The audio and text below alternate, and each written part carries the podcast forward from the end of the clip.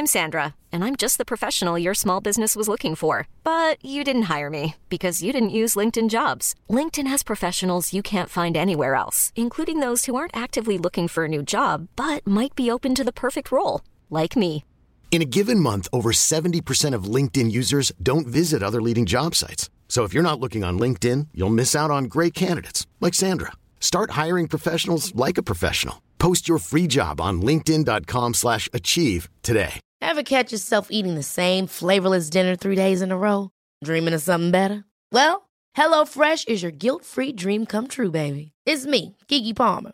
Let's wake up those taste buds with hot, juicy pecan-crusted chicken or garlic butter shrimp scampi. Mm. Hello Fresh. Stop dreaming of all the delicious possibilities and dig in at HelloFresh.com. Let's get this dinner party started.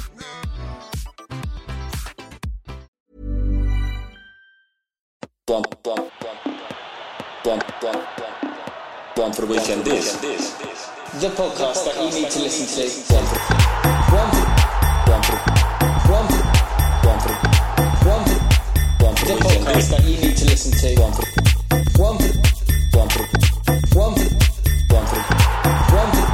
and you get involved with the show. One for weekend.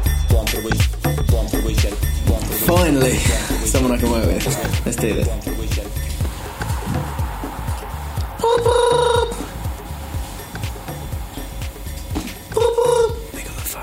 Hello? Hey there, hey Rory, it's me, it's me. On the phone to you right now. Me, Dave Beckham. Me, Dave Beckham, got myself a team, got myself a team, Miami. I've been in America quite a while now. I'm going to be there for quite a while. you you know, I'll be there for a long, long time. It's taking a while, you know. Look to get it to work, but no doubt about it, this team's going to go and win the whole franchise league. No doubt about it, Rory. You hear me? You hear what I'm saying? You haven't said a word yet. Oh, I'm, I'm, Talk I'm, to I'm me, replying. boy. Oh, Talk to me, boy. wonder, wonderful news. wonderful news. So you're going to win the league in America? No doubt about it. These guys, they came to play. We came, we looked at him. We said, "These guys, are they going to come and play? They come to play. We can do it, no doubt, And you're doing it in Miami? no doubt about it." I seem to be saying the same thing again and again. You're convinced? Me, I'll get myself a little pie, eel and mash up. It's going to be exciting times for me and my family. We come all the way up, you know, born and raised in London, as you can hear, and now starting again in Miami. It's exciting times. I'll see you later. It's a fantastic accent. Thank you. It was. It was very southern. Was that? Was it meant to be southern as it was? I think that's bang on, is it? That's a Miami accent, isn't it? No, I don't think they're. They're not sort of deep south. Oh. But I like. I preferred yours. Don't get me wrong. I hope that's the accent that you adopt. Weirdly, David Beckham sounds exactly like that now. Is that what's happening? You know when you get like some people, you know, like Steve McClaren. you'll know, you you know, you're a glamorous man. A lot of guys, yeah, Steve McClaren, but a lot of people they go over to America and they get a subtle twang. Yes. And often impressionists out there can't do David, but I've been able to get that subtle twang just right. it's perfect. Yeah. So Yeah, I, I loved it. So David Beckham has got his own franchise. Has. I find this amazing that he, when he went to LA, I think a lot of people. This this shows the strategy of David Beckham and, and the machine behind David Beckham. That he was offered the option of a franchise when he signed as a player. That doesn't happen to many people, does it? Uh, these deals, though, James, they're ridiculous. The, the one that really made, like, blew my mind was the Neymar deal. You know when Neymar moved to, you know, he had the chat with the with the owners of Paris Saint Germain. They offered to build him a chain of hotels, so there'll be the Neymar in, in Vegas, the Neymar in Dubai. Really? Yeah, you can stay at the Neymar when you're in Sydney. Wow. I mean, this is this is the That's scale of these now. players now. Yeah. this is what it is. Um, he so like, forty two now, and a lot of this this class of ninety two, they've kind of they've got involved in in these clubs, and they want to own their own clubs, which is again is something that I don't think back in the days you had a you know you became a manager or assistant manager or you bought a pub. It seemed like those are the options Because they're so rich. But they're so rich so now. rich. That, yeah, it's been uh, quite a few years in the making. Uh, the, initially, they came out a couple of years ago that he was going to. It looked like he wanted to certainly have a franchise and have it in Miami, but they've struggled to get uh, permission to have a stadium. But they've now done that. Still haven't got a name for it. But I mean, I obviously you only need the second part of it, and they'll need a whole brand, of course, as well, which is going to uh, you know fit David Beckham. But first of all, we were talking before we went on air, and you're saying you think that this is a mistake having a team in Miami. I, I'm not in favour of the whole thing. I'm not in favour of David Beckham creating a football team. Like, you think he is? but if he's going to do it, I think, sort of from a business perspective, it doesn't make any sense to do it in Miami. Yeah. Miami's a beautiful place. It's a glamorous location, but that's why he's done it. He's done it because he likes Miami. He's picked the location because he likes to go on holiday there, and he likes the people, and he likes the clubs and the restaurants. Yeah. Miami as a place is, has an incredibly transient population. So people who live in Miami often retire there. They often are holiday makers. They're people who have been born elsewhere and gone to live in Miami, which means that they probably don't feel the affinity to the place. So they're not going to support Miami. Yeah. They, they lived their first 30 years of their life in Portland. I think it shows that it shows that I I don't think he's too bothered about that. No, it's for him. It's, a, it's just a toy. That's a dangerous. That's a dangerous ploy because it doesn't look good if you've got an empty stadium. That I think the the, the money will come from everything outside of it. Do you know what I mean? Yes. The, but the fact that you've got teams like Columbus Crew who you know do. There are that is a, an important team in that community, but the the attendances are and the attendances have been good there, and they could quite easily be a lot better than what you'll get at Miami with the you know. Apparently, I was chatting to someone who's an MLS fan, and they were saying that Miami, the other teams, they're not for exact reasons that you're saying, they're not that well supported either because hmm. they, they do they do good numbers when they're doing well, like a lot of teams do. But that kind of core community that's going to want to go and watch those football games. He's saying that it's not there, so it, it's, a not- gamble for him. It's not there. It's a ma- well, it's not a gamble for him because he's got the Midas touch, and it can't go wrong for him. What difference does it make? But I just find the whole thing really brash, really arrogant, really self-fulfilling, and quite quite difficult to even consume. When I think of what's going on in with other football clubs at the moment, when you look at the plight of Hartlepool United, Hartlepool are about to go out of business for the sake of a few thousand pounds. They can't raise it. They don't have it. They've got the support. They're a club with a rich history in the game. They've been around from day dot, and they are about to go out of business. Mm. There are other clubs on the precipice of a disaster that aren't quite there yet. If David Beckham was to throw his weight around, go and invest in a club that exists. There are clubs out there that need your support. Yeah, instead of that, instead of that, him, though, he, does it? instead of that, he creates a big toy in another country. It's it's, it's brash and it's it's ludicrous. I don't like it. Do you know what I was going to say to you as well? That like the thing for him, it, he is putting himself out there with the team. But then, then again, I think in MLS it's a little bit different because there, you know, there's no there's no relegation. You can't go through the leagues. And in terms of the draft system, it's actually the important thing is can he attract players? It's- you know, he's got a video from Lionel Messi saying, "Oh, give me a call in a few years." Um, so. It works for it works for him in that sense. It's a safer bet than normally. There's no doubt that it works. over. There's no doubt that this it, it will work in as much as there'll be a lot of hype around it. The stadium will fill. You know, it will. Yeah, the stadium will. They will have a support base. I don't quite know if they will be people who are from Miami. I mean, it will be it will be tourists. Mm. It will become it will become another tourist attraction in the state of Florida. It was, it's not dissimilar to Walt Disney World. well, I won't go that far. But uh, It, it doesn't exist. Who's he, who's he doing this for? It's not for the people of Miami, is it? Because they don't have it. Well, Or- I who's it for? It's for David Beckham and Brand Beckham. Yeah, I think it is. Uh, I think it's uh, it's also about. I guess you've got to judge David Beckham. Is it about his values? He's always kind of. He's never wanted to be a manager, and he's always been quite. Because he's illiterate. That's why he does. It's not that he doesn't want. It's not that he doesn't want to be a manager. It's because he's thick as shit. That's harsh. He's thick as shit, and he churns out money, and he's just he's a money maker. Oh, he's but doing no, he got, that's unfair because he's, he's smart enough to get to where he's got to in life.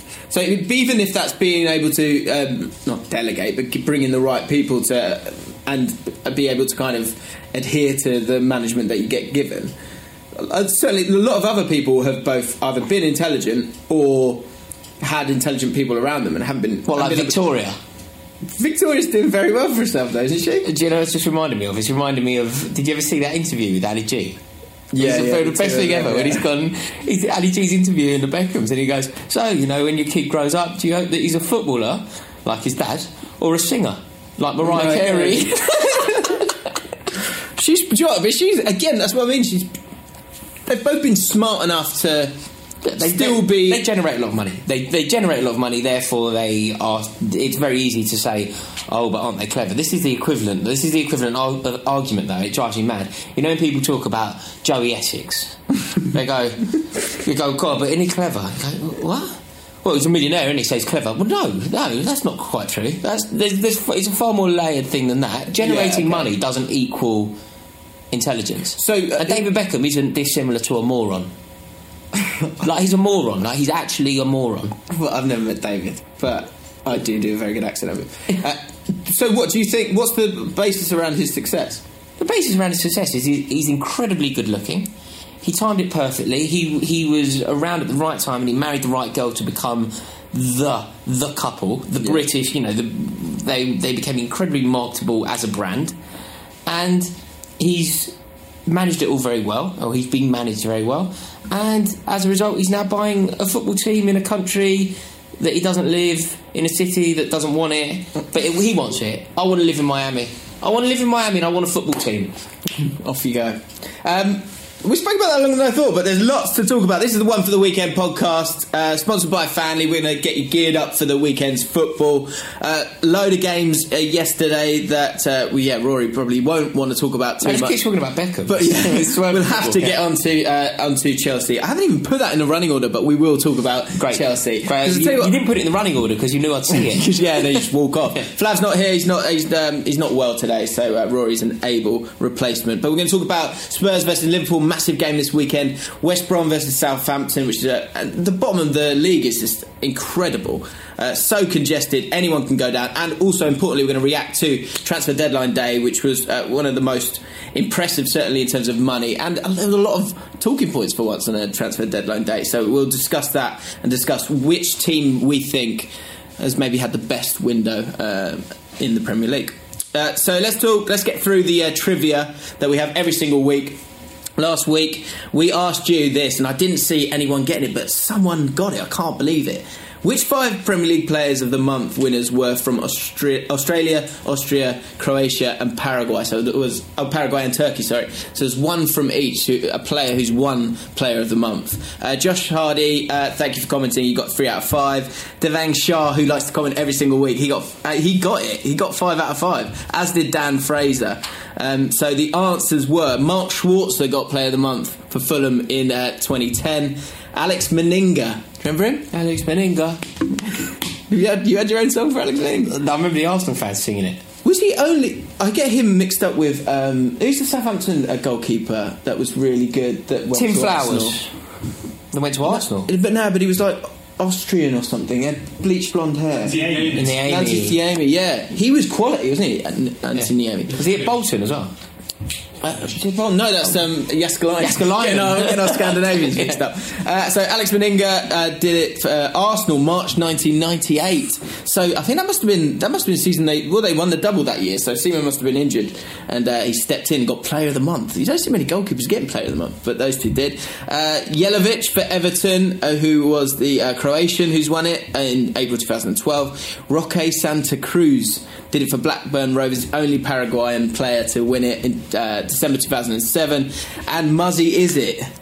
Is it? It is. Uh, whose brother Kemal Izzet? I saw play quite a few times. Uh, he was a good player for uh, for Colchester. Came through the Chelsea youth Did he? system, yeah. So yeah, Muzzy Izzet was uh, did it for Leicester City. He's the only because he played for Turkey, didn't he? Proper Cockney. Proper but- Cockney, yeah, he went to the World Cup. I think he went to the World Cup in 2002. Did he? And uh, he played. I think he played in the last like 10 minutes or something. Oh, no, I think he may play in the third, fourth place playoff because they got to the semi-finals. Right, right, Crazy. right, right. Um, yeah, Muzzy Izzet was that was a bit of a shame him at Chelsea. It just didn't. No. he had a great career as a Premier He, player. he was very good at Leicester, wasn't he? That's Yeah, very Australia good. excelled. Yeah. Uh, this week we've got another question for you. So let us know uh, what you think the answer is. Don't Google it. Please don't Google it because you're just spoiling the fun. And uh, if you get it right, we will uh, give you a shout out next week. Who holds the record for the most Premier League goals scored in a season by a relegated club? You can see it in front of you, Roy, so don't I answer see that. answer. Okay. But yeah, let us know. There's only one team. Uh, how many goals? If you can guess how many goals they scored as well, that would be decent. Um, but which team scored the most goals but got relegated? Let us know in the comments below. So, as I said earlier, this podcast is brought to you by Fan League, and that's an app. It's a predictor app. 13 English football games. We've got a one for the weekend league, which uh, is good. We're getting more and more people involved, and it's, it's helped. It's made a massive difference, Roy. Uh, we've gone uh, we've gone up three places in the league of leagues. Uh, our average is now six point two, which is I mean it's not good, but it's we're, we're getting there. Uh, Sam Fayhurst. 8 out of 13 was the game week winner last week. Well done, mate. And Jamie Dunn as well, who also got 8 out of 13. So you guys uh, did the best for us this week. So thank you for taking part. Um, mug roll call. I'm going to have to actually. Do what, on, Rory. You can do it. So just just say the word mug to this camera when I say David Ambrose, Mug. Ryan Casey, Mug. both of you absolute mugs. Two out of thirteen should be ashamed of yourself. Not good enough. Okay, we'll have another go this week. If you get if you're on the mug roll call twice, I'll ask you to leave the app. Okay. um, but if you want to get involved in the one for the weekend league, you can do so. There's a link in the description. Click on that right now. Add me as a friend, James Allcott, A L L C O T T. If you have any problems, find me on Twitter at James Allcott, A L L C O T T, and I'll add you to the league. Um, Stat Nuggets time. Loads of little features here. It's good, isn't it? It's jam packed this this podcast this Jam-packed. week. Um, so Burnley. Let's talk about these. So this is Stat Nuggets. This is a few stats that I'll reel off for you, and you can have that in your back pocket for the weekend if you need it. So one, Burnley have won one in their last eight. Have not won a game in 2018, and they've only scored once. You could almost substitute the word Burnley for Chelsea there. you could do Almost. How many? How, when's the last game you won? I think we've won one game this year. Wow. We'll get onto that. Uh, Arsenal conceded 11 goals from self-made errors this season. So any Wenger out people, you might want to have that, pop that in your back pocket. Um, it, I Cech had a nightmare again this this week. Um, in hindsight, did that work out for you getting rid of him? It did, didn't it? At, with hindsight, yes. At the time, I was at the What time I was was distraught. Yeah, Mm. Yeah. At the time, I was really, really worried about it because it felt like Arsenal were on the precipice of something good. Yeah. it felt like they were one or two world class players away from launching a really serious and sustained bid for the title. Mm. We gave them one of those players. Yeah. So at the time, I was gutted, but I think there was that gamble, that considered gamble at the time that Courtois clearly quality. He's going to be here for a good few years. You're going to get loads Yeah. of years out of him. You might get a couple of good years out of Cech. But that's my issue. My issue wasn't really like bring Courtois in. Absolutely, let Courtois. And, and if Petr Cech has to leave, that's fine. But don't ever strengthen a rival. Uh, Don't strengthen a rival that uh, that needed strengthening in that position so desperately for years. Yeah, yeah. Don't do them that favour. And it was done as a gesture of goodwill from Roman Abramovich. It was he wanted to stay in London because he wanted to do. He, he basically moved to Arsenal for the school run. Really? Yeah, he wanted to stay in London. Chelsea were in a position to say no. You may leave. We will. You will get a huge signing on fee. Whatever. We, you know, we won't hold you to ransom. But you're going to Paris Saint Germain. Right. Don't. Or, or you're going. You're going anywhere, but not there. And your little lad will have a great time at school in Paris as well. Yeah, it's strange. And no, he's yeah, he is struggling. I think there's also that there's always that um, that hyperbole around a player who's older. Like mm. you're, people are ready to go and say like you've lost it now, especially goalkeepers. Yeah. I remember. I mean, to be fair, David Seaman was like he was 39 by this point, but it did get to a point where he was crumbling away, but he just wouldn't wouldn't go. I wouldn't say Cech's at that level yet, but I think he's. I think you've got to be so good with your feet now. Arsenal fans aren't convinced by him at all. Though, Not at all, no. Like when I talk about how good a keeper he was, and how, like just when I and I can do it often, like when I can gush about the brilliance of Petr Cech. My cousins and Arsenal don't want to hear it. Really? Not interested. Well, guess so, yeah, because well, he's making mistakes. As it says here, eleven goals from self-made errors, not all from Cech, but still, it shows that despite the you know the good window that Arsenal have had, and we're going to talk about that, there's still other problems there. Uh, Carlos Carvalhal has taken ten out of fifteen points in his last five games, and he's played Spurs, Liverpool, and Arsenal in that time. Uh, The little manager bounce. It's it's worked again. It's such a little turbo boost for teams down the bottom. You can kind. It makes you go. It makes you understand the panic of it. Um, and I guess the, the more that you get this kind of reaction from teams, the more you're gonna that panic's gonna get shorter and shorter and shorter. Yeah, well, I, I mean, yeah, it's, it's an incredible record, but this, this is what this is pretty much what Swansea did. A year Clement, ago. yeah, yeah. They brought Clement in, they brought Makelele in, they saw a resurgence, and they've adopted exactly the same principle, and it's worked again. You can totally see November. He's gone though.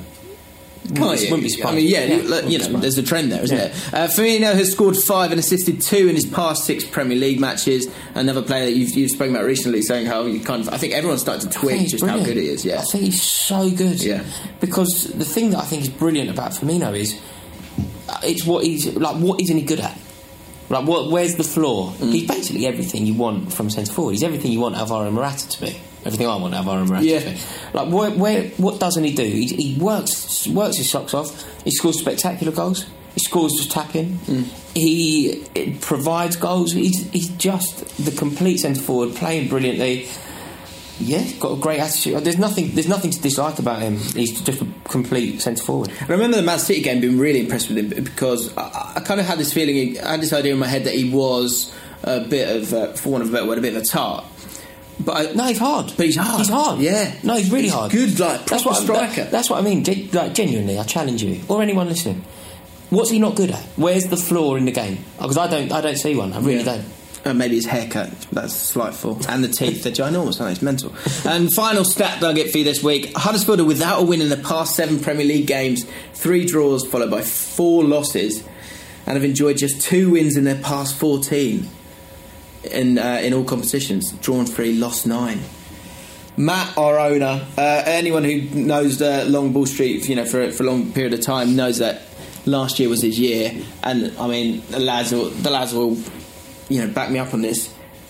He's in bits. He's falling away. He had this, you know, this confidence of like, yeah, we're in the Premier League, we're a massive team now, and uh, it's, you know, it's sad to see how depressed he's getting. Yeah, they're, It's they're- difficult to it's, watch. It's hard to see eternally as well. Yeah. I can't quite see what they're going to do to change it around. and the bravado's gone. You know, he was like, he, there was this. He knew he, there was an enthusiasm. He thought they could do it. He thought they could stay up. It looked like He was happy to like- digging me out all the time, digging out QPR, tiny little club QPR. well, He was right on that. looking good, is it? it's not looking. All I'm saying, we'll be playing you next year, hopefully, if we stay up. right, transfer deadline day was yesterday. Um, according to Deloitte, uh, the Premier League club's total spending for the 2017-18 season is an estimated 1.9 billion quid. Mad. Uh, Premier League cl- clubs spent uh, a January transfer deadline day record as well. 150 million was spent uh, on Wednesday uh, to take their overall outlay for the month to 430 million. What's what I found really interesting was that Deloitte were then saying though, although it's another record-breaking um, season in terms of money being spent, it's still in line with the amount of money that teams are getting brought in.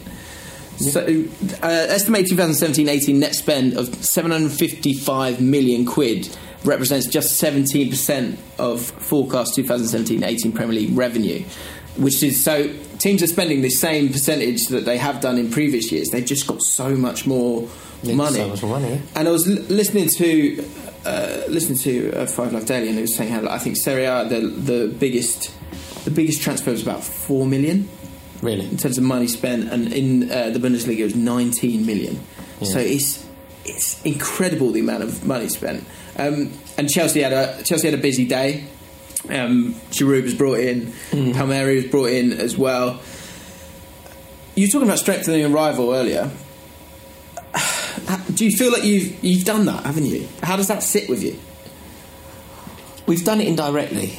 The, the direct, the team that's done it directly are Arsenal. Arsenal strengthened Chelsea directly. Indirectly, it was us allowing Batshuayi to go to Dortmund, which allowed Aubameyang to sign for Arsenal. So we've done it in an indirect sense. We strengthened what we did. We serviced Dortmund. Yeah, Dortmund, then there was a knock-on effect. Arsenal allowing Olivier Giroud to sign for Chelsea. I I don't know how the fans will feel about it. I can't think they'd be too impressed by it, but signing Aubameyang will definitely sweeten that pill. Could, with the result yesterday, 3 0 defeat to Bournemouth, um, is there an aspect of you now that is worried that it could come and bite you even more so? Because if it doesn't work with Giroud, and, and seeing the game yesterday, um, there was a massive problem there with the fact that you didn't have have a target man for Hazard to, to work with. So that will like that will make a difference. But are you starting to worry that you you might not make top four and Arsenal will finish above you? No, Arsenal won't. Arsenal won't. Arsenal are too far adrift, I think. Uh, the, the fear is the way that I'm looking at the league now. There's Chelsea, Tottenham, and there's Chelsea, Tottenham, and Liverpool. One of those is going to miss out. Hmm. That person at the moment is more likely to be Chelsea than anyone else. So that's that's my worry. Bringing in Giroud though is good news. It's not it's not the dream signing. They haven't signed Dybala. Yeah. but it's a player who's got a proven track record in this league.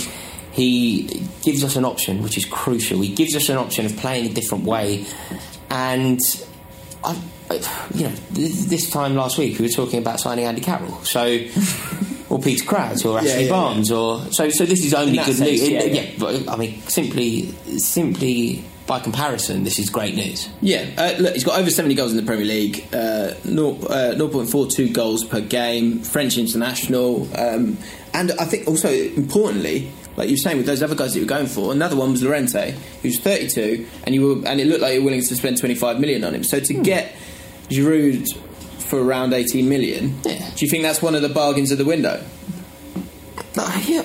No, uh, yeah, I don't know if I'd refer to it as a bargain. I think it's probably just quite a fair deal. I think it's a decent, decent deal for us because I think we've only signed him on an eighteen-month thing. I think we can go a bit longer, but if you end up paying twenty million for eighteen months, it's not. Yeah. it's not a bargain. But if it all goes well, we'll play in the Champions League. You, you know, with with him with him as an option, I feel like we should be okay. Okay, What's okay? be- okay is okay is top four and maybe a cup. Well, that's that's, that's too good. That's not okay. That's, that's brilliant. Okay, it's top okay is top four. Yeah, yeah. Um, the other thing I, I, th- I saw all these, and I, I wanted to hear if proper Chelsea fans thought on if this is hyperbole or if these are fair statements. I was, again, I was listening to this podcast, and some of the comments that were coming out, I was thinking, "Come on, uh, calm down a bit." But but then someone else was asked, another uh, journalist, Jonathan Northcroft, was asked about what I'm about to say to you, and he kind of backed it up. And so, right, this is what was said. Well, so one thing that Antonio Conte definitely did say, so it'd be interesting to know if if you think this is the other side of the coin, is that Chelsea are overachieving this season. Yeah, I'd agree with that. You would agree with that? I would agree with that. Yeah, How? because it's a very very it's a very small squad. It's it's not a very gifted squad. It's a it's a pretty average squad. But the bulk of that squad won the league. Yeah, no, that was that was unreal though. That was uh, the, that team winning the league. That team won the league with Victor Moses at right back. Victor Moses had a great season. I'm not knocking him, but nobody thought when Victor Moses wasn't getting in the Stoke team, nobody thought that man was going to go on and win the Premier League. No. There were there are lots of other examples like that. I'd say in our squad at the moment we have two world class players. Two. So who's that? That'd be. Thibaut, Thibaut Courtois and Eden Hazard. Not Kante? Th- th- three. You, you make the case of three. Uh, Kante. Kante is wonderful at what he does, but he's not a match-winning. He's not, you know, what, what he's fantastic at. No, there is probably nobody better, but there are other midfielders in. The, there are other midfielders who would you, you would perhaps sign a, ahead of him. Right. Uh, But- yeah, okay. I'm, I'm, I, th- I think in terms of world class, in terms of, in terms it, of getting in a world eleven, if you did a world eleven, I think then Thibaut Courtois would have a shout of being in the squad, and I think Eden Hazard would probably be in the starting lineup. If you did a I, wo- I think Kante would be in there, would he not? He's one of the, He'd like, be in the you, you miss him when he's not there. yeah, for sure. And you can't. Uh, if you understand football, you understand. How, Okay, let's say let's say Kante as well. then. Yeah. For the even just for the purposes of this, let's say Kante. So it's a it's a team with three world class players in it that won the league. Think of the, t- the players that play for Manchester United. If you just think the world class players off the top of your head, you're already gone above three. If you do this, if you play the same game with Manchester United uh, with Manchester City, you've probably gone above eight. Uh, and that's their bench. Then you start on the first team. Uh, So part of that's based on the kind of the complexion that you see when, when, when teams are doing well or teams aren't doing well. Do you know what I mean? Yeah, it's just it's, the team has definitely overachieved. It's a small squad and it's an average squad, apart from a few jewels in the crown. Right. Okay. So next one. Callum Wilson, um, they interviewed Callum Wilson, and he was saying that they had a very clear plan Yeah, to, I know. to press the left back. So we've spoken about this before. That Marcos Alonso is, is one that on on Twitter, uh, on social media, gets a lot of stick. Marcus, Marcel Alonso, But in the in the ground, that the yeah, love him. they love him. Love him. Is he a weakness? Because it seems No. like Bournemouth were like, right, this is the guy. No, do you know who they were attacking? Their their priority it's down the left side, but it's Cahill. It's, Right. it's Cah- like Cahill is the weak link. It's get like Gary Cahill is is the problem in that back in that back line definitely. Marcos Alonso comes into for a lot of grief, but there are flaws in his game. He's not a world class left back, but he is a really good left back, and he contributes so much to the team overall. He scored seven goals this year. He scored more goals than Pedro. Yeah. Scored more goals than Pedro. People want to give him grief. It's nuts. Ping scored two goals away at Tottenham. People want to give Chelsea fans want to give him grief. Scored a winner against Tottenham. What are you talking about? In their first game at Wembley. Yeah, He no, no, I a agree. knight- he deserves a I knighthood. I was that one going that far. I was some of the things he's done. But um, okay, right. Next one. Jermaine Jenas said that Oh, what? feels- Really? No, no. But but he so he said this, and then he and then Jonathan Northcroft backed it up. He said he said that it, this feels a lot like the last few last few months of Mourinho, and Jenas in particular. Northcroft didn't say this. Jenas in particular said that he gets the impression. Well, he's saying Conte has been moaning throughout the season. He hasn't stopped moaning all season, and it's it. He's saying it looks like a guy who, with the amount of money that's in football now, he doesn't want to walk away, but wants to be sacked. Is that I think, well that's, I think that's a suggestion about Antonio Conte's character that I disagree with. I don't think he's that sort of man at all. I don't think he would walk. I think he's a principled bloke who would walk Mm. if he wanted to. I think he, I think he wants it to go right. I think he wants it to be rectified and the situation to be put right. I don't think he'll be Chelsea manager next season, which is a travesty. And the main reason for that is The reason for that is because he's just not getting on with the board at all. I don't think that the way that the club is run doesn't suit his style of management. Hmm. It's a it's a crazy system at Chelsea. He doesn't make the signings. So the players that are bought in, as a if you're the manager, you have no say over the players that are bought in. The players are bought in as club signings. Your job as manager is to make them champions, yeah. but you don't I'm Sandra, and I'm just the professional your small business was looking for. But you didn't hire me because you didn't use LinkedIn jobs. LinkedIn has professionals you can't find anywhere else, including those who aren't actively looking for a new job but might be open to the perfect role, like me. In a given month, over 70% of LinkedIn users don't visit other leading job sites. So if you're not looking on LinkedIn, you'll miss out on great candidates like Sandra. Start hiring professionals like a professional. Post your free job on linkedin.com/achieve today. Ever catch yourself eating the same flavorless dinner three days in a row? Dreaming of something better? Well, HelloFresh is your guilt-free dream come true, baby. It's me, Keke Palmer. Let's wake up those taste buds with hot, juicy pecan-crusted chicken or garlic butter shrimp scampi. Mm. Hello Fresh. Stop dreaming of all the delicious possibilities and dig in at HelloFresh.com. Let's get this dinner party started. Hey there, it's Michelle Norris. I'm host of a podcast called Your Mama's Kitchen. When I travel, I'm usually looking for a way to find a taste of home when I'm not at home. And one of the things I love to do when I am at home is entertain. And Airbnb allows me to do that. When I was in California recently, I rented a house that had a great kitchen. And when we were sitting around the table, we're all thinking, we're in someone else's house. Someone could be in all of our homes as well. If you have a home, but you're not always at home, you have an Airbnb. Your home might be worth more than you think. Find out how much at airbnb.com/slash host. select those players. Yeah, and the buck stops with you. The buck It's stops with outrageous, you, yeah. it? So it doesn't suit his style of management, but it, it would be one of the greatest mistakes of Chelsea Football Club's history, certainly under Abramovich, if they let Antonio Conte go. Okay. Um, other transfer deadline day deals. Lucas Moura. This is one of the signings of the the window for me. Twenty five year old. I think he's got exactly what Spurs need. He's got the he's got the pace, the finishing ability, his movements. I watched uh, I've watched a few games with him, and I like his movement in terms of moving, being fluid, and not just sort of standing still at times. And he's got real pace. I think on the counter attack, he could be really really uh, impressive for them. And he's also like twenty five million that's you know for someone who's played so many games at the highest level and is still so young I think it's just an amazing, amazing buy for, for Spurs. Be interested to see where he fits in in that team, but it makes their certainly makes their squad better if they can keep everyone. So that's a that, that's a big one for me. Um, let us know in the comments what is what has been the signing of the of the window. Um, another one I wanted to touch on uh, was uh, Riyad Mahrez, which, who of, it's happened again. He was linked with Chelsea in au- August. I'd I love remember. to sign Riyad Mahrez. I I don't understand why. So Leicester wanted like 75 million for him. He's worth that though. I, th- I think he is too.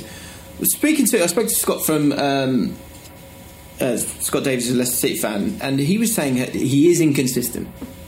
He is inconsistent. Yeah, uh, but most most brilliant players are. It's, it's impossible to play. I mean, uh, Messi's probably the example that you can use to suggest my point is wrong. But he's not. He's not. Messi's not a brilliant player. He's a phenomenon. Yeah. Most most players that are trying to most match winners you can't you can't do it every week. You and you can't do it every week for a team like Leicester. What he did, and that's not picking on Leicester, it's any other team outs, outside the top five. Uh, if you're the star striker or that star, star winger, the pressure that's put on you is understandable and correct. You should have end products because if you're good enough to be in that team, you should be delivering, I think, especially when there's so much money involved. But when you're the best player on, in the other teams, I think there's going to be moments where you're not dominating the game as much. Mm. You're not playing with players who are maybe on the same level as you. And I really want to see this guy playing alongside players because you know he wouldn't have done it with Algeria. Yeah. he's not done it at Leicester, but uh, you know he's achieved incredible things with them. It'd be his head's- wonderful. I agree. It'd be wonderful to see him linking up with Sergio Aguero rather than Mark Albright. Yeah, not and not, not knocking against- Albright. No, no, not at but- all. yeah. No, and Danny Murphy was saying yesterday, he's like, you know, he's outgrown that the the club. Uh, I think Leicester City fans will, and I've done it with. I've done it with players. We did it with Adel Taarabt. He was like, he was a nightmare, but he was so so. So special. Yeah, yeah, yeah. that you kind of you go, can overlook a lot, can't you? You can overlook yeah. way too much, really. Yeah. It's like going out with a really fit girl. She can be a complete pain, Yeah. but you overlook it. Yeah, you, yeah, you'll deal with it. Isn't there a ratio? There's like the. Yeah, I'm let's not getting to that. Uh, what's going through his head now, though? Who, Mahrez? Morris, because that's I twice imagine now. he's livid. Yeah, I imagine he's livid. Puel's like uh, I was interested how Puel uh, spoke about it because again he he's he knows he knows which side is bread's buttered. He knows he wants Mar- he needs Mahrez to kind of come back for it to keep going well, which it has done whilst he's been manager. And so he was saying like I know it's really tough for him. But um, hopefully he'll come back and we'll, we'll we'll get round him and we'll hope to make him smile again. I know it's going to be difficult for a few days. And I'm thinking, what? Like, if that was so, if Mahrez behaved the way he did, or has done for, for Leicester City and did the same at, At Barcelona at, or at. Chelsea Yeah, or yeah, whatever. You never play again. Yeah, he'd be hated. Yeah. Totally hated. yeah but, um, Puel's doing the right thing, though. Well, I agree. Yeah, yeah. No, it's just it's uh, it's interesting that I just think know, at some point spin. he needs to leave, doesn't he, Mahrez? Well, whether it's now or whether it's in the summer or whether it's in the next January transfer window, at some point he needs a new challenge. Yeah, I I think- think I think, you hit the nail on the head there when you said that he's outgrown the club. Mm. He's, too, he's so good. It's human nature as well. I think that you, Chelsea know, couldn't get the ball off him, you know. Oh yeah, you're saying like he was the best player on the pitch wasn't he, a few weeks ago. Yeah, best player on the pitch by a mile. Yeah. Vardy was brilliant as well. You know, Really? to be yeah, I mean, the best player on the pitch was Mahrez. Second best player on the pitch was Jamie Vardy. Wow. Like really good, so good that I was desperate to sign him off. I just thought, can we just sign both of these? They were so good. Can Vardy do it? Uh, do you think Vardy can do it? Uh, Yeah, Vardy on scored goals anyway. teams. Vardy, Vardy scored goals anyway. Brilliant. Does he not need that that counter attacking space? I, I think he's I think he's a really underrated and often overlooked centre forward. I think he's great, and I think if he'd gone to Arsenal when that was mooted, what eighteen months ago, mm. I think he would have scored bundles of goals for them. Yeah. Bun- Can you imagine being the a back line and he's the centre forward? Yeah, he's exhausting. Channel, channel, Yeah, cha- every ball, channel, fast, aggressive, hungry, it, like natural finisher as well. He's a really good, he's a really good player, and I think that, you know people are- ask the question, could he do it at a top club? I went to Germany. I was in Berlin when he scored a back heel against them. England won three two, and he Mm. led the line. I think he can score can score goals anywhere if you can do that. Yeah. Uh, so the, the most expensive January transfers uh, were they worth it? We'll quickly go through these. Coutinho, 142 million, Liverpool to Barcelona. Was he worth it? No, Too much money. too much money for not. In my opinion, this, this isn't really even a knock on Coutinho because I've re- Coutinho's wonderful, of course Yeah, he is. yeah. But they've paid 142 million for a player that wasn't even the best player at Liverpool. He was the third best player at Liverpool. Yeah. Salah being the best, Mane being the second best. I mean, yeah. Yeah. like when, agree. when I play, when Chelsea play Liverpool, petrified of Salah. Sadio Mane on his day is completely unplayable. Yeah. Coutinho I is the he's a bit next more subtle, isn't he? Maybe? more stuff. But Look, I rate, I, I rate him. I think he's a fantastic player. But 142 million for the third best player at Liverpool. No, I don't yeah, I think that's when you put it. If yeah, if you agree with that, um, then I think that's a fair point. If he's worth 142 million, what is Mo Salah worth? it's all about yeah. What's Sadio Mane? I, I don't really understand those three numbers. Do you know? I, mean? I just I look at it, 140 million. I'm like, what? Yeah. it just confuses me. Uh, Virgil Van Dijk, uh, Southampton to Liverpool. I think that is worth it for me. Agreed, it is worth it Uh, because they were desperate for that. That's the hole in. That's the chink in the armour, isn't it? Yeah, yeah, yeah, totally. And uh, yeah, a massive um, problem that they've had. Uh, he was on the bench last night, but I think you know he, look, he's a Rolls Royce, and uh, I think I will chat to Paul about him. He said he's so much better than the centre backs that they've got. I think he scored against Everton on his debut as well. He Scored the winner. Yeah, yeah, amazing FA Cup. Um, okay, Aubameyang, Dortmund to Arsenal, fifty-six million. See, with the other two, we can judge it because. uh, yeah, I, I don't know. Will, I I'm struggling to answer this. Will Aubameyang offer a lot more than Lacazette? Yeah, I think he. Yeah, I think he does. I think he's a bit. He's got more about him. He's. They've both got. You know, I think he's been playing in a more difficult league. Do they play up as front well. together? I think that's a huge question. Lacazette's got to be thinking, what's going on here? Well, like, how do we all fit in? Because you've got obviously got Özil as well. You've got Mkhitaryan as well. As a front four, it's great, but they're not going to play a front four, are they?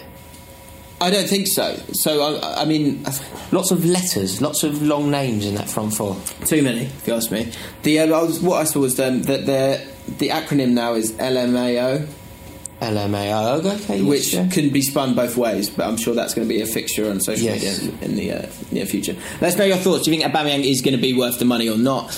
And uh, and. Uh, Aymeric Laporte was the last one who's uh, who's gone to Man City.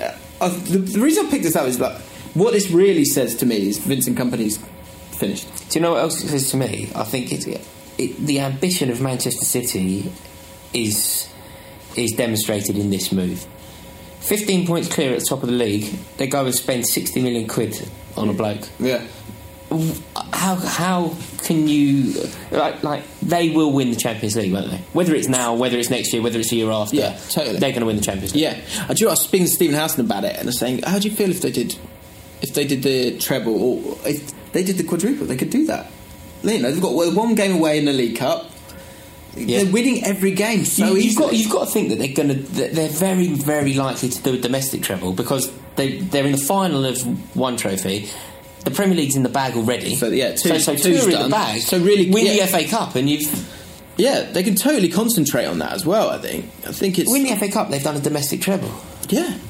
It's like, Not quite as good as United's, but Well, that's well. Then there's the there's the debate, which would be interesting. But I think he, Houseman's like, I'd be absolutely devastated because it does wash it away. Of course. no one talk like when you talk about trebles. You obviously you talk about you know you talk about Man United. If it, you know, no one talks about it. Oh, once it's done, you know, once you get, someone's got a quadruple. That is, it's. like, I think the double. I think winning the double is worthy. Well, I mean, we sing about winning the double all the time. We won the double in 2010, and that will forever be one of our like high points as a club. Yeah. we didn't win the double last year, and we should have done. Arsenal stopped us. Arsenal fans would be over the moon. They would. I imagine that Arsenal fans would have been as happy with them winning the cup as they stopped us winning the double. Yeah. Um, treble. So yeah, let us know your thoughts. Uh, actually, last question to you, Rory. Which team has improved the most from this transfer window, in your opinion? Who's had the best window? It would Arsenal, I suppose. Arsenal have bought in Mkhitaryan and Aubameyang, They've lost Sanchez and Giroud. and have lost Sanchez and Giroud. I think Arsenal, Arsenal will be very happy with the window. They lost. They also the players they they lost Giroud by their own choosing. That, that was that was in their that was in their plan. So I don't think they can look at that one and be Yeah, yeah. too bothered. Equally, Sanchez they've known it was coming for long enough. yeah. Um, I, th- I, I think Sanchez And they signed Ozil as well. That's, and they've signed Ozil up. So that's exactly. That's so maybe it is Arsenal, yeah. The, and I would cheeky bench, but we'll, and we'll see uh, with uh, West Brom because the teams down the bottom, they need to they need to sort things out. That's why they're down the bottom. And in Sturridge, if he stays fit and plays, I still desperately believe that he's just a quality player. He's just not. He's not been in a team that's suited him. Uh, and, and football's moved on a little. Well, not moved on, but certainly you know Liverpool and Spurs, those kind of teams that press like that. His body's not built for that, but he's still. I can't put my finger player. on. I can't put my finger on it with Sturridge. I can't I think we'll find out. Well, I think we'll find out because either he's going to he's going to be desperate to play. He's back home, and, and that will that will make his life more comfortable. Um, but can he stay fit? 2011, 2012, when he was at Chelsea, he was just a goal scorer, just a, just an old-fashioned goal scorer. He just put the ball in the back of the net. Yeah, well, yeah, and even you know Liverpool the season finished second. Bolton he was great at as well. Um, it's now time for those were the days. Um, a lot of people's favourite bit. Rory had a little look at the list, Good and he was well pleased Who's, who's it. written this list? So this is Johnny. Cheers, Johnny. Johnny Five. Get in the comments. Uh, get in the comments, guys, and put your those were the days and your soldiers lost in battle, which we're going to read out very soon. Starting to get a little bit dry on the soldiers lost for uh, battle stories, but they are cracking. So keep them coming in in the comments below. Do that for us, and uh, we'll read them out on the podcast. So Johnny has uh, written a, just an, an epic list of those were the days, and let's just go through a few of them. I won't be able to do the jingle for all of them, but to kick us off, and a quite a divisive uh, person here, Mark Lawrenson's moustache. So I hate Mark Lawrenson, and, and you know me, I don't like to hate anyone or anything if possible, but I hate Mark Lawrenson. he is he drags down punditry. He's useless. He's always been useless. He's not even nice to look at. Which would be like that might be something I could get from him. He talks drivel. He's miserable. I hate him. Really? yeah. He did used to have a moustache though, which was bizarre, and he got his, he had to shave it off because he said, "I'll shave off my moustache if Bolton stay up." Is that what it years was? ago? And then he shaved it off. Right. He never he never really went back. right. Thoughts on Mike Lawrence?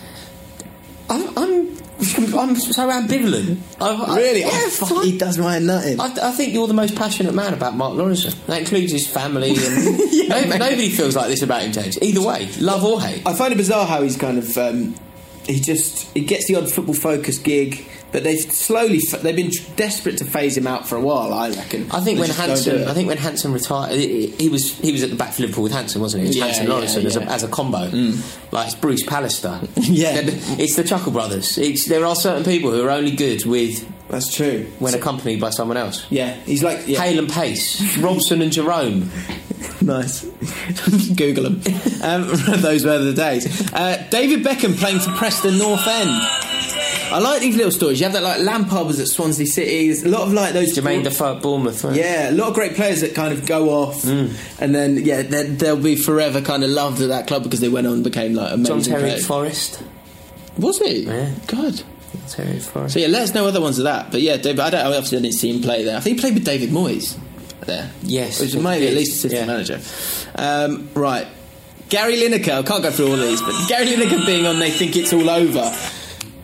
Let's not talk about that because it'll go on forever. Uh, Michael Owen pre-injuries. That's a good shout. Yeah, yeah, that was that was sad. Michael Owen bursting onto the scene was I can I can remember it happening and it was it was a bit like Beatlemania, wasn't it? It was just like this kid is going to win England the World Cup in '98. What? Who is this guy? And I can remember. Do you know? Weirdly, I don't know how I remember this, but he got injured at Leeds. It was at Elland Road, and he never he was never the same man again. was it his hamstring? His hamstring went at Elland Road. He was about to score. He's gone blip, like Yeah. blistering through. No defender within like ten yards of him because he was so quick It's like he's been shot. and he and he went over as if he'd been shot. Yeah, and that was that was it. Yeah. I think there's a view like that. Like Robbie Fowler. Like I swear, there's two Robbie Fowlers in my head. There's like the kid that burst on the scene, and then a fat bloke. Robbie Fowler was so good. Do you remember He that hat trick he scored good. against Arsenal in about two minutes? Yeah, but he was frightening in those couple of seasons. Then I think he might have done his knee or I, something. th- I think Robbie Fowler was probably the best finisher that the Premier League League's ever seen. Just in terms of scoring goals, Robbie Fowler was was that good. And do you know this is how how great England had it at the time. I don't even think we realised how lucky we were. Robbie Fowler didn't get in the England team. no. Matt Le Tissier didn't get in the England team. Yeah. How good were England that they could have players as good as Robbie Fowler? Like Robbie Fowler was playing now, the entire team would be built around him. The entire team would revolve around Robbie Fowler. Yeah. If Matt Le Tissier was playing now, the whole team would be built around him.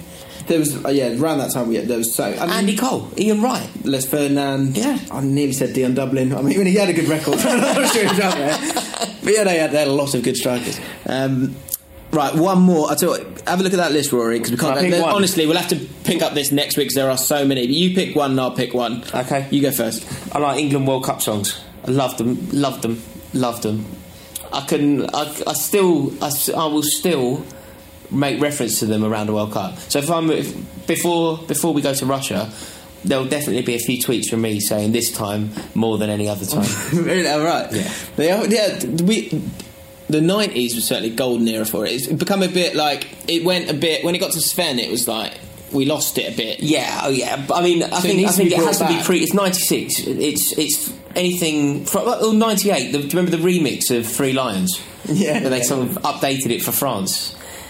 I think I think anything there or before they were good songs. Yeah, World Emotion was incredible. World But Emotion. We, we are crying out for something like that. We're crying out for a team to do something at a tournament. Lily to, Allen to did a pair that good one. Have you ever heard Lily Allen's one? It didn't really get any release, but it was good. It was like an alternative World Cup song from her.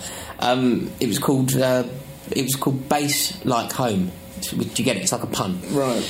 Yeah, it's called Bass Like Home, and it was. B-A-S-S? B A yeah, as in like as in like the bass if you're into like drum and bass. sure, sure. Like, uh, So so yeah, he, she did one called Bass Like Home when she was talking about like Gaza and raves around the M25 and Reebok classics and basically talking about everything that I associate with England. Nice. Oh, we need a new one. We need a good one. Um, right, final one. I'm going to pick one. Uh, t- t- t- Match magazine. It's got to be. I'm a, I'm a subscriber of 442 magazine. Have been for at least ten years. And what? Um, but Match magazine was the the original. There was also one called Soccer Stars, which was very good. But Match magazine's still still out there, I think. But I, I loved can, it. can I do one more? Sorry, Go on. I really like this. Argentine football on Channel Five at three a.m. do you remember when you had to? Do you remember when you had to actually like put effort in to watch football, like rather than just getting on your phone and finding it on Twitter? Mm. When you actually had to do crazy things. Oh, I can't go out. I can't go out. Why? I've got to set my alarm for three a.m. Yeah, It's Boca River. Yeah, yeah, yeah. good River game. Plate are playing. Yeah, playing Newell's old boys. Uh, so many more on this list, and other those were the days. Let us know yours in the comments below, and uh, sooner or later we will get to them. So that was uh, those were the days. Uh, Spurs versus Liverpool is the big game this weekend. Liverpool have won one out of the last ten meetings with Spurs, so they haven't got the best of records with them. Wow. But what two rivals, you know, for that top four that we were chatting about earlier? Which one do you sendings worry off. about the most? Both. So, firstly, if you're just facing them, No, my priority, my worry, my fear right? is Tottenham. Not because they're in a better position to finish above us, but because they can't. Like, I can't live in a world where they win at Stamford Bridge. I can't live in a world where they're above us. It would be awful. So that's coming soon. That's down the road, Liverpool- isn't it? I don't view Liverpool as a rival in the way that I view Tottenham as a rival. There's a bit of hatred with Liverpool and Chelsea, though.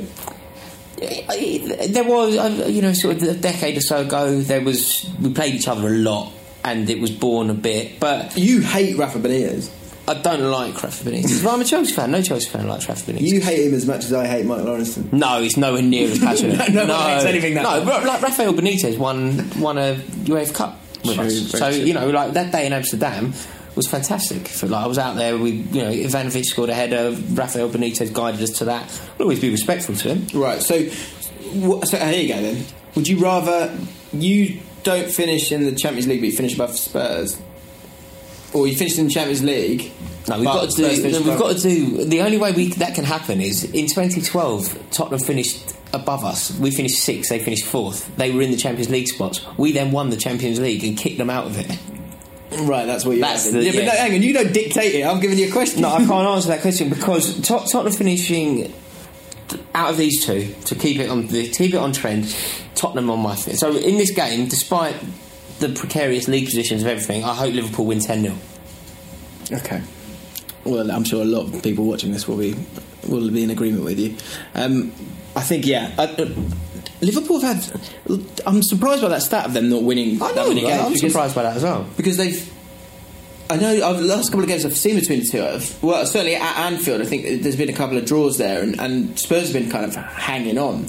Um, but they did get beat four one uh, earlier in the season. I think Liverpool were in a different place then. Um, but I think it's going to be the first kind of real test for real real test for for Van Dijk. Um, I think they'll look to try and play him in that game. Um, but I think it's a bit of a body blow for who doesn't if for whoever doesn't win that game. But if Spurs can win that game, having played beaten United, uh, played really well in that game. Oh, look, if Tottenham win that, so, so their next games are top. They, they play Manchester United, they play Liverpool, they play Arsenal. If they're taking nine or even seven points from those three games, we got problems. You got massive problems. We got problems. Um, let's know your prediction for that game and who's going to win it and why. Uh, Soldiers lost in battle time. Um, Rory, I think you, you've been on the pod before, haven't you? So you, have. you're aware of Soldiers lost in battle. Oh, no yes. Flav this week to do the introduction, but essentially, Soldiers lost in battle is uh, it's, it's it's caring, it's sharing. Really, it's you guys. Let us know moments, the toughest moments that you've gone through as a football fan, and we'll we'll talk about it and just give you your moment to kind of share it uh, and, and move forward with your with your lives. Um, we need more, uh, so get in the comments and let us know your social lost and battle stories whilst you're typing there. Move your mouse and click and subscribe to Long Ball Street, um, and subscribe to us on iTunes as well. You can do that on your phone because you've got two hands. But this is Soldiers Lost in Battle.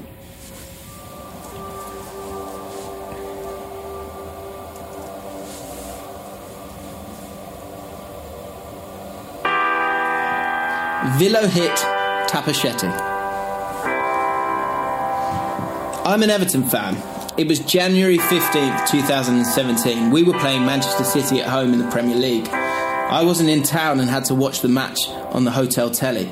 About five minutes before the match, we lost power supply in the hotel because a peacock got stuck in the wires. Rest in peace.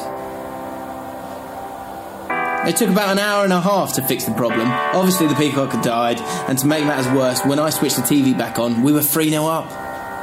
I could only watch the last 10 minutes. I missed one of the best matches Everton have played in, and a peacock lost its life at the same time. We won 4 0 versus City that day. Difficult. Okay. Chris Gord. Hello, boys. 2014 World Cup. I'm an Aussie, and it's fair to say we only had pride to play for. I'm from Melbourne, and the game against the Dutch was on around very early in the morning. I needed to stay awake. The plan was my mates and I get absolutely plastered and watch it together. There's always one who doesn't make it though. It was me. I got destroyed and was clumsily put into a mate's bed after being very sick. I missed what I missed the what should have been goal of the tournament, Tim Cah- Timmy Cahill banger. You'll remember that goal. But that's okay because I get reminded of it as it's on every fucking sport ad over here. I'm usually a pro at pacing myself on a Saturday night sesh, as I'm a Spurs fan and have been for and have been so for my whole life, and I'm used to staying up and watching get the games. Cheers, Dad. Thanks, boys, and fuck alcohol. And final one, I'm going to reset the music here.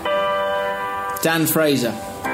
It was the 6th of April 2015, which for me was my Easter holidays, being only 15 at the time. My local team, AFC Bournemouth, who I'd supported for eight years, were only a handful of games away from making it to the Premier League despite being in the League Two relegation zone several years earlier. I'd been on a family visit to see relatives of my mum who live in South Devon. I insisted that the visit be cut short so I could get back in time for the home game against Birmingham, because I was sick and tired of seeing them as we went there several times a year. My parents, am I? My parents made the compromise of us leaving on the day of the game at 10 a.m., which allowed for five hours to complete a journey that almost always takes half that time. However, we reached a small village which had a Jesus, this is long, which had a fast pub that caught fire. The fire crews arrived on the scene in quick time, but this was frustrating to me. As they closed the road for two hours to allow for the fire equipment and vehicles to assess the blaze, it gets to 2 pm that day with the game an hour from kickoff, with me now relatively near Dean Court, the football ground but with no chance of getting there given the traffic. I said to my parents, there's bugger all chance of us getting there in time. I'm out of here. I got out of the car and I just ran.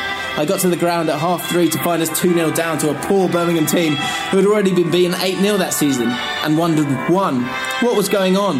And two, was this ordeal of me puffing out my cheeks, gasping for air after running for an hour and a half in 30 degree heat worth it?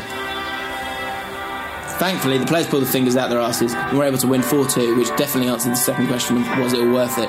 I know it's not a one, I know it's not, it's got a happy ending with regards to the result of the game, but that's as close to a Soldiers Lost in Battle story that I've got.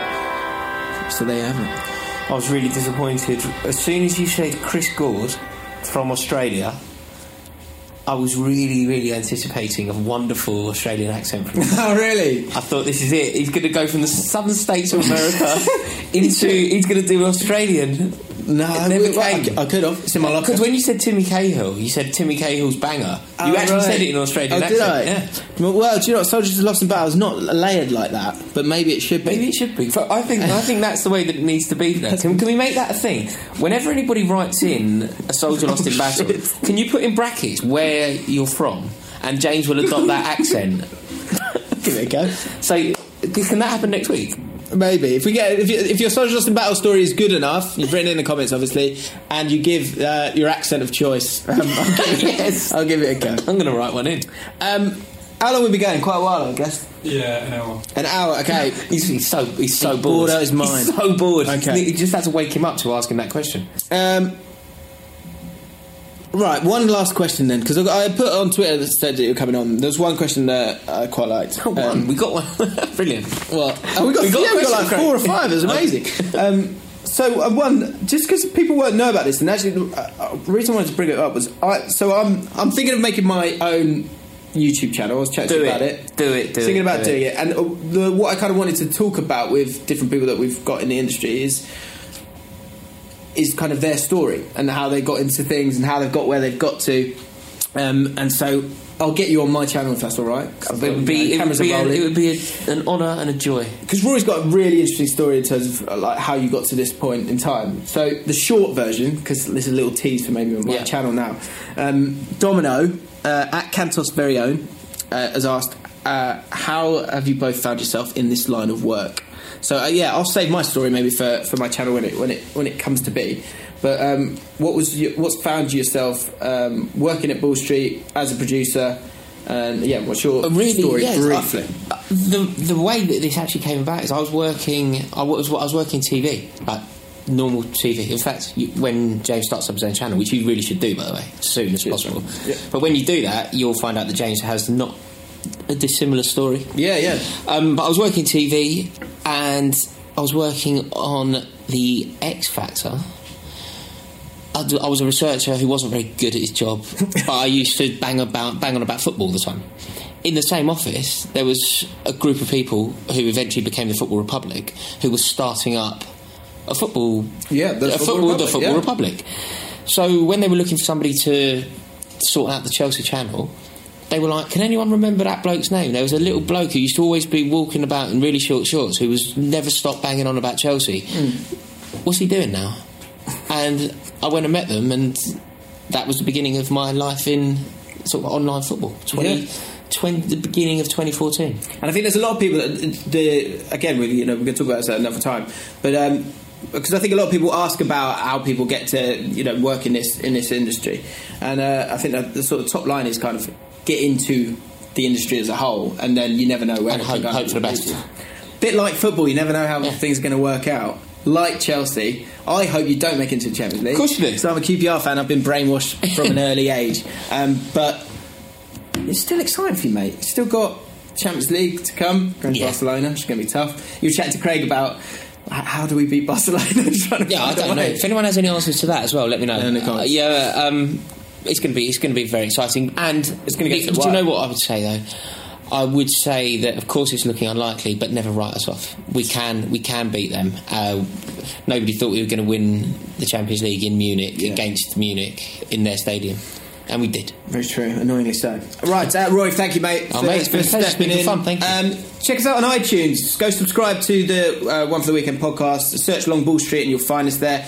This podcast is brought to you by Fan League. So uh, get involved in the One for the Weekend League. Uh, we're starting to get a little bit better, but we need your help. So click on that link. Um, add me as a friend, uh, James Allcott, A-L-L-C-O-T, and I will add you to the league. If you have any problems with that, tweet me at James Allcott, uh, A-L-L-C-O-T. Uh, hit subscribe to Long Ball Street. Um, hit like as well because it helps, gets more people watching it, which we would like, and let us know your thoughts and everything. And we will see you very soon. Goodbye.